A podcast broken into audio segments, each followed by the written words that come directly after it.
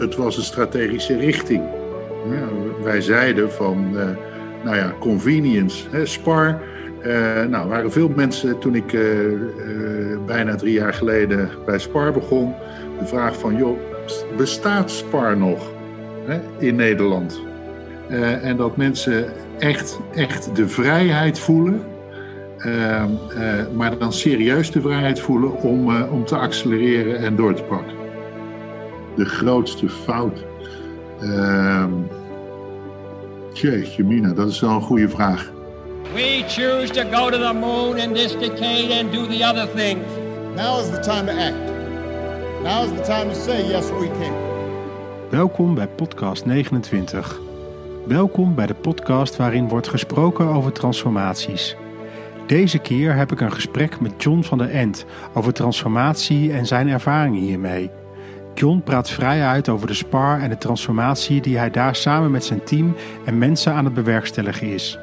Het gaat om convenience, vertelt John, en over het beginnen met de contouren en het samenstellen van het juiste team. Dat zet een vliegwiel in beweging. We staan stil bij verschillende inzichten en wijze lessen die hij heeft geleerd. Ik ben nu meer dan een jaar bezig met het maken van podcasts. En dit is er één om in te lijsten. En zeker om te beluisteren. Verguld en met trots deel ik hem met jullie. Ik wens je veel luisterplezier. Dank uh, voor het aanwezig zijn in deze podcast, John. En een uh, aantal maanden geleden spraken we elkaar voor het eerst. Uh, en ik kan wel zeggen vanaf mijn kant dat er een bijzondere klik was. En dat kwam doordat we best wel wat dingen met elkaar gemeenschappelijk hebben. Volgens mij, in ieder geval om te beginnen, de Rotterdamse mentaliteit waar jij in bent opgegroeid. En ik een tikje van de molen in mijn studententijd heb gehad. Uh, maar dank in ieder geval voor, uh, ja, voor het meedoen aan deze podcast. En voordat we beginnen, ik ben eigenlijk wel benieuwd wie is John van de End. Uh, en we kunnen natuurlijk nalezen wat je doet. Maar ik ben met name geïnteresseerd in ja, wat doe je, waar word je enthousiast van en wat is je favoriete product op het schap? Zo, nou dat zijn een hoop vragen. Hartstikke leuk dat, dat je mij hebt uitgenodigd. En die klik was wederzijds.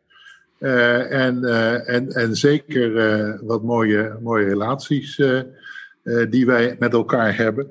Um, ja, wie, wie is John? Nou, John, is, John werd geboren in, op 9 mei 1962 in Rotterdam. als, als oudste van een ondernemersgezin. Ik heb nog twee broers en een zusje. En, en mijn ouders die, die, die zaten in de vis. En, ehm, en dat, in Rotterdam was dat een begrip. Dat heette Schmid Zeevishandel. En dat was een, een prachtig bedrijf wat niet alleen detailhandel deed, maar ook groothandel. En ook aan de grote schepen die natuurlijk in Rotterdam aankwamen, werden vol met vis bezorgd. Nou, en ik onderstreep dat meestal omdat ik daar eigenlijk de kern heb geleerd wat zowel retail als gastvrijheid was. Ja, elke klant, zoals mijn grootvader al zei, is koning. En uh, die heb je ook zo te behandelen, ongeacht de dag of het tijdstip. En uh, toen, uh, nou, toen heb ik al geleerd dat ja, in, in, in dit soort handel je 24-7 scherp moet zijn en, en, klaar moet staan. Ja, want jij zegt ook wel, convenience is king, hè? Ja, dat, dat zeg ik zeker. Maar dat is, dat is, hier, dat is, uh, dat is met Spar, dat, uh, dat, dat convenience. Uh, wat ik, uh, wat ik in Rotterdam vooral heb geleerd, is die ja, klantvriendelijkheid die overging in gastvrijheid. Dat, en die gastvrijheid kwam dan weer omdat er ook veel aan de horeca werd geleverd. Nou, ik heb een fantastische jeugd gehad. dat is ook de basis uh, vind ik nog altijd van hè, wat je dan mag zeggen van het succes. Um, een, uh, een, een, uh, een fantastische jeugd, een prachtige opvoeding met een heel hecht gezin, wat het nog steeds is. Maar wel die mentaliteit van ondernemerschap en dan nog Rotterdams, dus niet lullen maar poetsen. Briljant. En wat is je favoriete product in het schap bij de Spar? Favoriet, uh, uh, nou dat, dat, zijn, dat zijn verschillende dingen. Um, ik heb, uh, er zijn wat guilty pleasures. dat, was mijn enige, dat was mijn eerste vraag. Wat zijn je guilty pleasures? Maar denk, ja, nou laat ik die er maar nou, uithalen. We, hebben namelijk gewoon het allerlekkerste broodje van Nederland. En dat, dat vindt Nederland gelukkig ook. En als die net afgebakken warm is, dan is dat ongelooflijk lekker. Maar dat geldt ook voor onze speciaal verse koeken. maar dan toch ook wat, wat gezonder. Dat zijn hele mooie smoothies die we hebben. En, en topsalades echt, ja, dat je, daar wil je voor omrijden. Heerlijke salades die je bij ons op kan halen. Briljant. Nou ja, en mijn eerste ervaring met Spar was in Oostenrijk. Dat ik ging skiën en verderop in de straat uh, ja, hadden ze een klein winkeltje waar wij elke ochtend warme broodjes haalden. Ja. En toen was dat ook al. Ja, ik weet niet of dat ook is, maar voor mij deed dat heel erg lokaal uh, over, over. Waarbij ze eigenlijk midden in de community stonden. Ja. Uh, dus dat was mijn eerste ervaring met de spar. Dus ik heb er eigenlijk altijd weer warme gevoelens bij als ik langs zo'n spar rijd. Want dan ben ik weer even in Oostenrijk als 12, 14-jarig mannetje in de sneeuw. Wat jij zegt, dat zijn toch veel mensen die dat, uh, die dat gevoel krijgen.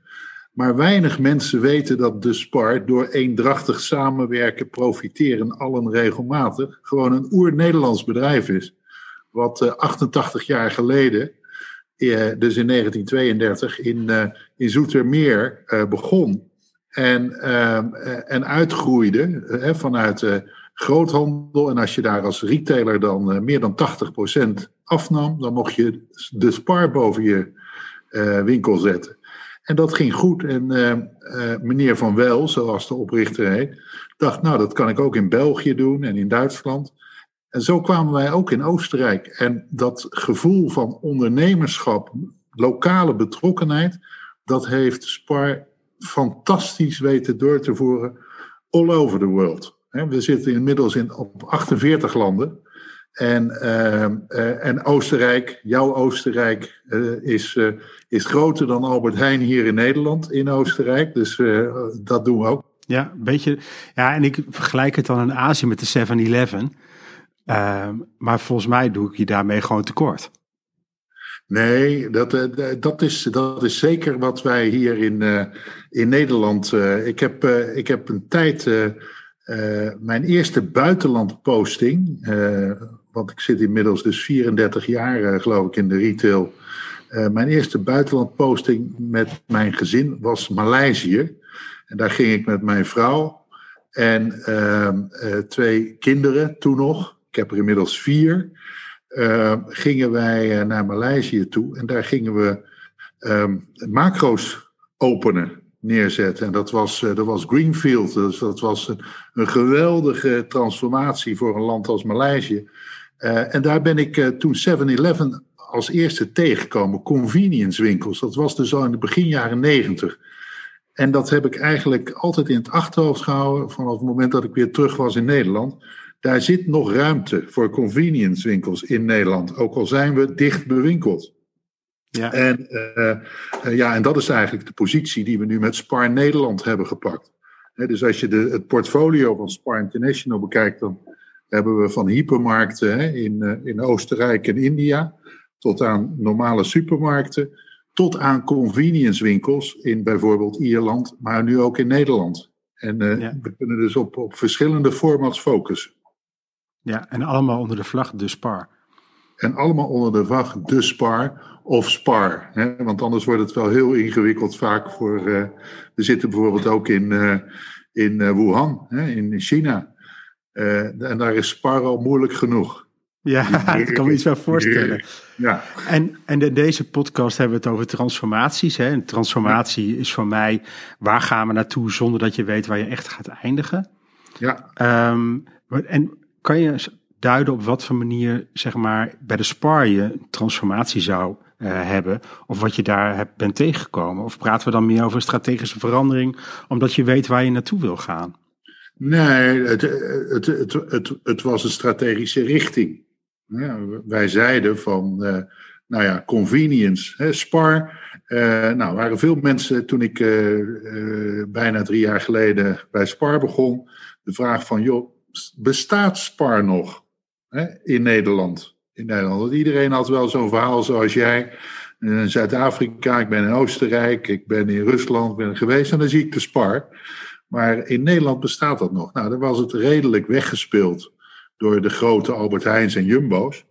En toen is er een, een, keuze is er gemaakt op, op dat convenience concept. Dus dichtbij. Hè. Convenience wil, wil niet zeggen dat dat altijd in een high traffic locatie moet zijn. Maar dat kan ook in een buurt zijn. Maar je moet dichtbij je klant zijn. Dat is, dat is eigenlijk wat die convenience voor, ons betekent. En, en dat vonden wij. En, en, en daar zijn we op verder gaan bouwen.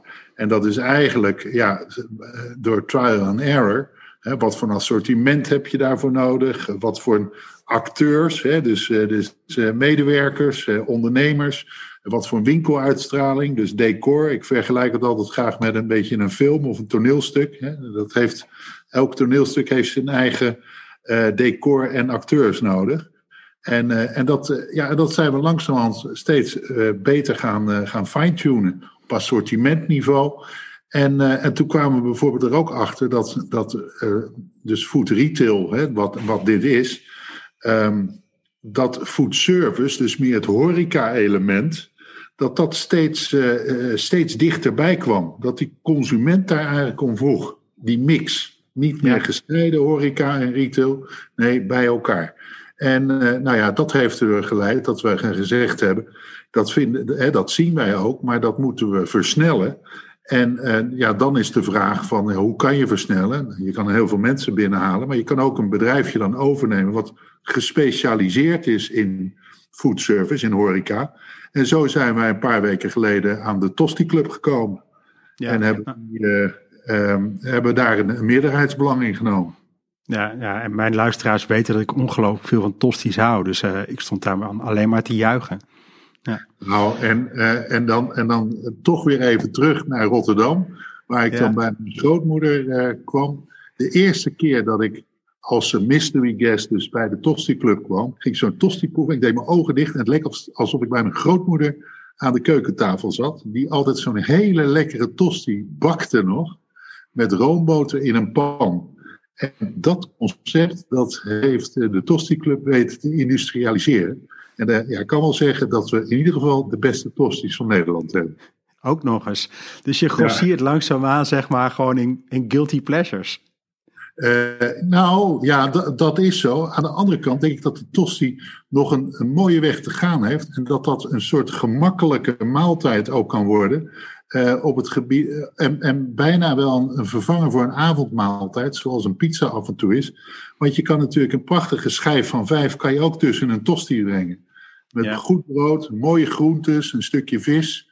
En uh, je weet niet wat ze er allemaal tussen stoppen. Het is niet alleen maar meer kaas of hamkaas. Nee, nee, maar, dat, maar dat is zeg maar wat wij thuis ook doen.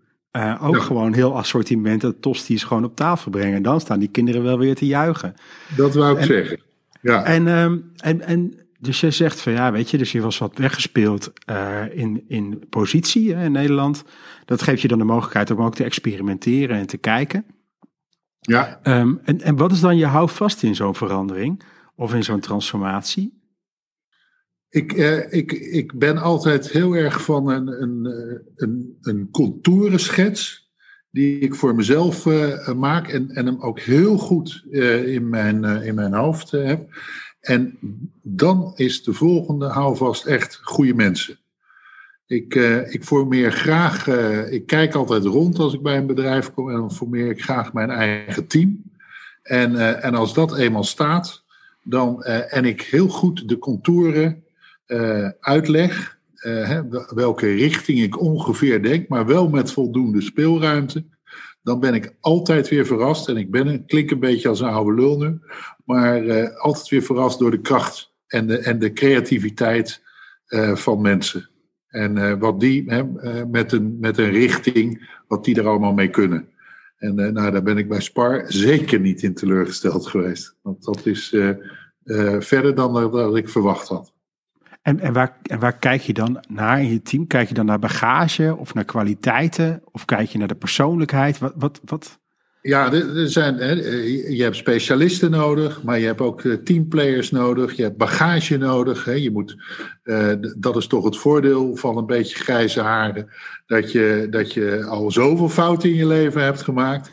dat je daar mensen voor kan hoeden om weer in die valkuil te stoppen, stappen. Eh, en als je dat maar steeds uh, aangeeft zonder het proces van, van hè, ja, ik, ik heb het wel eens over een, een, een, een, een, een koets met, met, met veel renpaarden ervoor. Hè, die moet je ook vooral laten gaan. En af en toe een kleine correctie of sturing geven. En, en zo stuur ik het liefst mijn teams aan nadat ik die heb geselecteerd. En, en waar sta je dan figuurlijk? Sta je ernaast of erachter of ervoor? Ja, waar bevind je je dan? Altijd ernaast, eh, zoveel mogelijk ernaast, eromheen, uh, waar er hulp nodig is. En, ja. uh, en, en, dat, en dat is eigenlijk ook het, het, het grote tool wat ik van mezelf meegeef.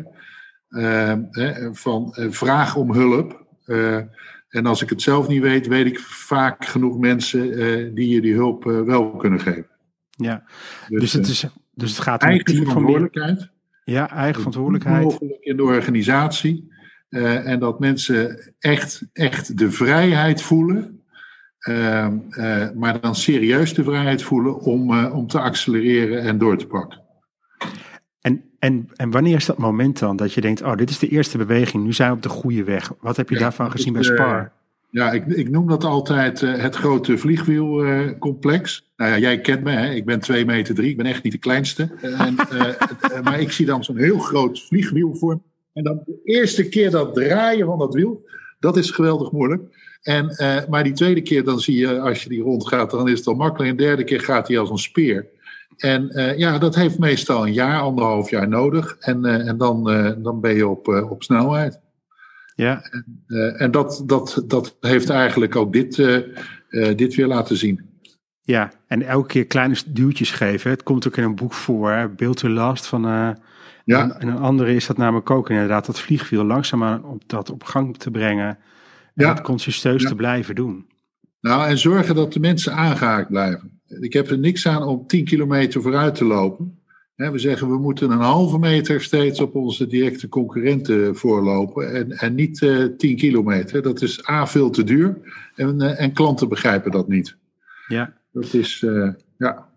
En, dus het gaat, het gaat dus ook om die stakeholders. Hè? Dus het, nu, we hadden het nu even over team. Maar je zal dus constant moeten blijven testen, ook bij je andere stakeholders. Vinden je aandeelhouders uh, de, richting, begrijpen die het? zijn die bereid om uh, door te pakken? Maar zeker ook, eh, en dan kom ik weer, koning en koningin klant. begrijpen die steeds wat je aan het doen bent? En ehm, dat is de ene kant test. En aan de andere kant horen waar die klant naartoe wil. Want die vertellen je ook vaak nog hele mooie tips, waardoor je uh, ook weer een versnelling in het proces kan krijgen. En hoe doe je dat dan? Hoe krijg je daar ruimte voor bij jezelf? Uh, nou, nou ik, ik ben daar nogal rigoureus. Ik zet gewoon een kruis in mijn agenda en uh, ga op pad. Uh, en dat is, dat is voor mij meestal aan het einde van de week. En, en dan, dan meestal weet ik aan het begin van de week niet waar ik dan die dag ben. Uh, dat, dat ligt eraan. Ik schrijf dingen op waar, die ik wil zien en bezoeken. Natuurlijk hè, bezoek ik ook sparwinkels en ondernemers en, en andere uh, concepten in de, in de food. Maar het kan ook zijn dat ik, dat ik een, een tentoonstelling bezoek of een, of een, een hele goede chef die er verstand van heeft. Of nou ja, fabrikanten of, of start-ups en dat soort dingen. En daar doe ik de inspiratie uit. En uh, ja, ik heb uh, daar dat wel het gevoel bij dat, dat er vaak weer een stukje van, uh, van wat ik dan ervaren heb, wat weer kan bijdragen aan, aan de verdere groei en, ehm, van deze transformatie. En, en het klinkt een beetje als de Drees-formule. Dat was toch van Vroom en Dreesman. ging meneer Drees ook niet continu op pad? Meneer Dreesman was, was flink op pad. Dat is natuurlijk de, de coding uh, van, het, uh, van de diversificatie in de, in de economie. En, ja, die, die, en die bracht aan de achterkant dan ook weer de back-offices bij elkaar. Dus je kon weer leren van elkaar, ook al was je aan de voorkant. Hè, hij haalde horeca, warenhuizen, speciaalzaken, uitzendbureaus haalde die bij elkaar. Maar aan de achterkant was daar dan weer vaak synergie die dan gebruikt kon worden. Ja, ja, want dat is volgens mij ook wel een van jouw voorbeelden, of niet? Ja, nou, ik ben, uh, ik ben ooit bij hem begonnen. na de hogere hotelschool. en ja, hij, gaf, hij kwam daar persoonlijk langs in, in, op die hotelschool om mensen te scouten. En, en ja, zo ben ik eigenlijk van de hotellerie in de retail terechtgekomen. En wat zijn voor, nog meer voorbeelden voor jou geweest?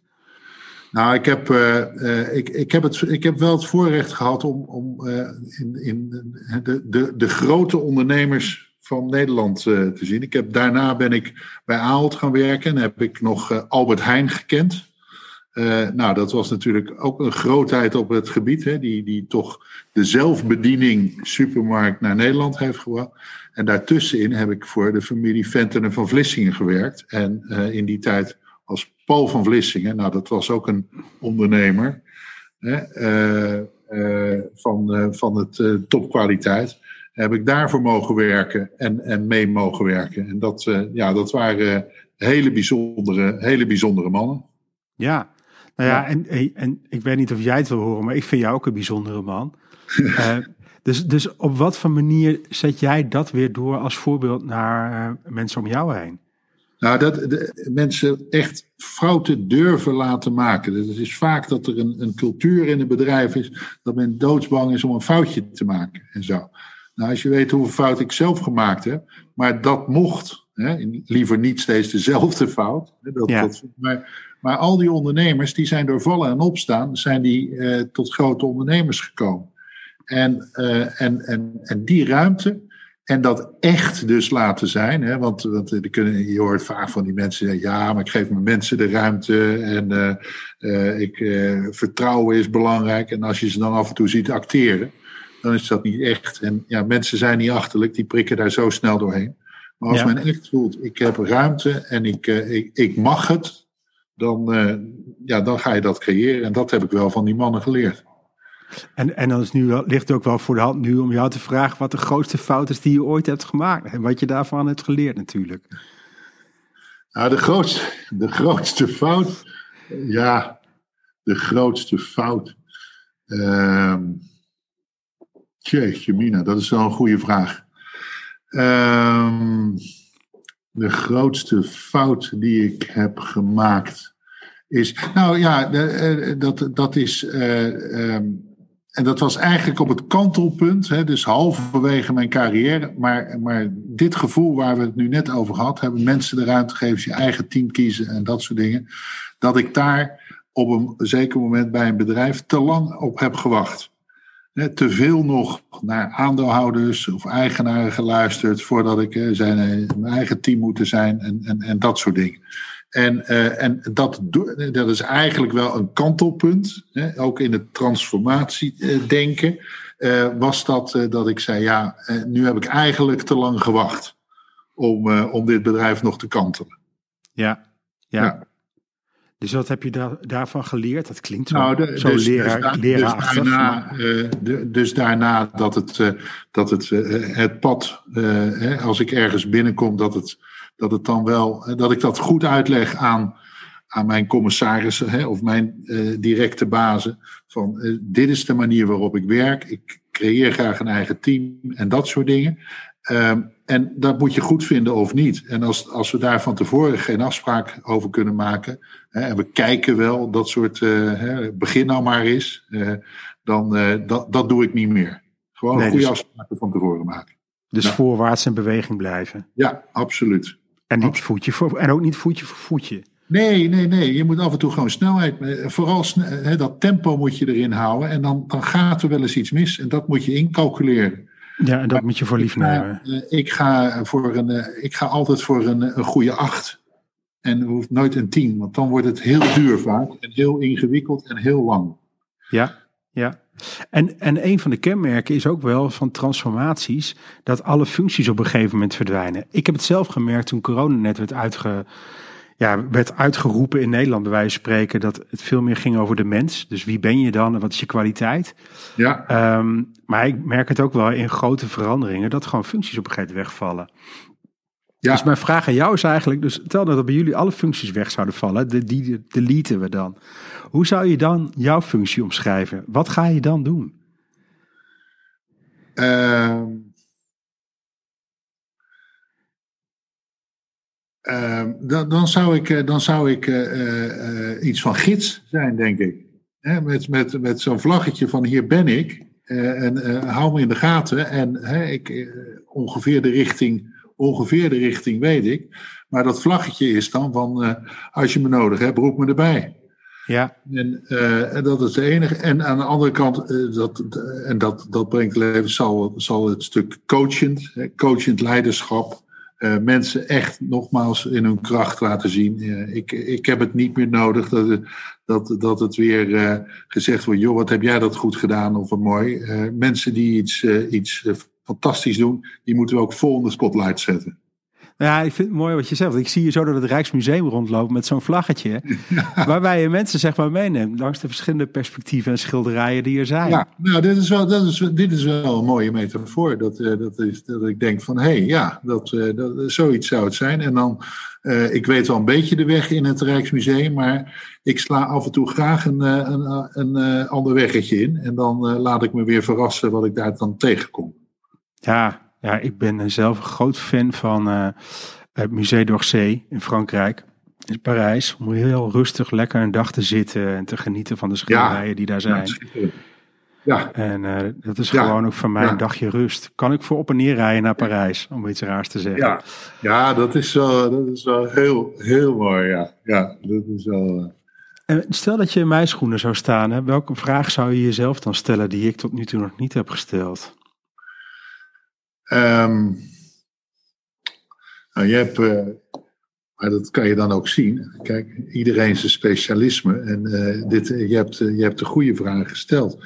Maar in, in, een, in een transformatie kan je ook wel eens ehm, ja, halverwege een, een, zo heftig iets tegenkomen dat je even pas op de plaats moet maken. en wat, wat doe je dan? Dan is het, uh, en uh, eigenlijk zeg ik het niet goed, pas op de plaats, dat er een moment komt dat je moet zeggen, we gaan stoppen of we gaan door. Ja. En uh, nou ja, wat, wat, zou je dan, wat zou jij dan doen? En dat ligt natuurlijk een beetje aan de omstandigheden. Maar ik zal altijd blijven kijken als het de goede richting is. En koning en koning en klant hebben dat onderstreept dat dat de goede richting is, toch weer wegen vinden. Hè, en misschien wel eventjes een, een, een, rustpauze inbouwen, maar toch weer wegen vinden om, om dat door te zetten. Omdat uh, uh, ik wel geleerd heb in een transformatie dat, uh, dat als je niet doorgaat, je altijd verder achterop raakt. Dat, ja. Nou ja, en dat is. En, en ik ken dat soort momenten ook, dat soort van maak of, maak of kraak het uh, momenten. Ja, ja. En wat doe jij ehm, dan? Nou, wat ik in ieder geval wel doe, is ook wel gewoon terugkijken. Uh, En de-identificatie heet dat dan. Dus heel vaak zie je dat mensen dan net de dingen nog niet kunnen loslaten, omdat ze daarmee geïdentificeerd zijn. Ja, ja. En, en, en net zoals uh, wat jij zegt, hè, de SPARS staat natuurlijk ook ergens voor een afkorting. Ja. Uh, ja, en die blijft ook wel staan. En tegelijkertijd, hoe meer je dat inslijt, uh, hoe, moeilijker het is uh, om daar afstand van te nemen. Ja, dat is. En, als, uh, en dan zeggen mensen wel eens veel, daar moeten we aan voorbij. En dan moeten ze dat vergeten. Maar door er juist aandacht aan te geven, kan je het dan vergeten. Ja, nou zeker bij dit, dat zeg je goed. Hè, de, de spar, dat dat, dat, dat zo mooi uh, bedrijf is met, met zo'n lange historie en zijn cultuur, daar moet je nooit aan voorbij gaan. Dat is DNA en uh, dat, dat verander je toch niet. Maar je kan het wel langzaam hè, een beetje ombuigen. Dat kan wel. Nou, en dat, uh, dat, en dat kan bij het ene bedrijf sneller dan bij het andere. Ja, ja maar, maar wel geloof... met het punt op de horizon. Nou ja, en ik geloof ook wel dat je dan moet kijken naar DNA, wat dat bestaat en het uit elkaar halen en weer opnieuw in elkaar zetten met een nieuwe identiteit. Juist, juist. juist. Maar ja, weet je, er is zo'n gezegde volgens mij, maar de Rotterdammer halen we bijvoorbeeld nooit uit jou. Wat zeg je? Nou ja, dat je de Rotterdammer nooit uit jou haalt. Dus sommige dingen zijn gewoon een gegeven. Ja, absoluut. Absoluut. Niet lullen, maar poetsen. Goed zo. Nou, dan zijn we weer terug in het Rotterdamse. Dus mijn laatste vraag is eigenlijk, als je het gesprek nou nog even de revue laat passeren, welke vraag neem je dan voor jezelf mee naar vrijdag?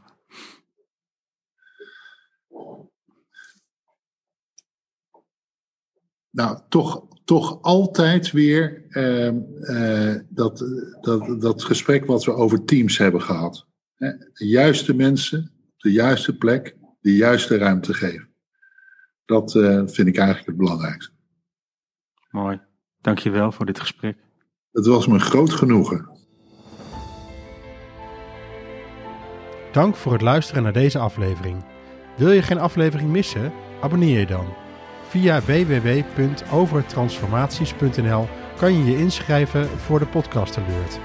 Bij nieuwe afleveringen krijg je dan een bericht. Daarnaast zullen we via de podcast alert aanvullende content verspreiden. Nogmaals dank voor het luisteren en tot de volgende aflevering.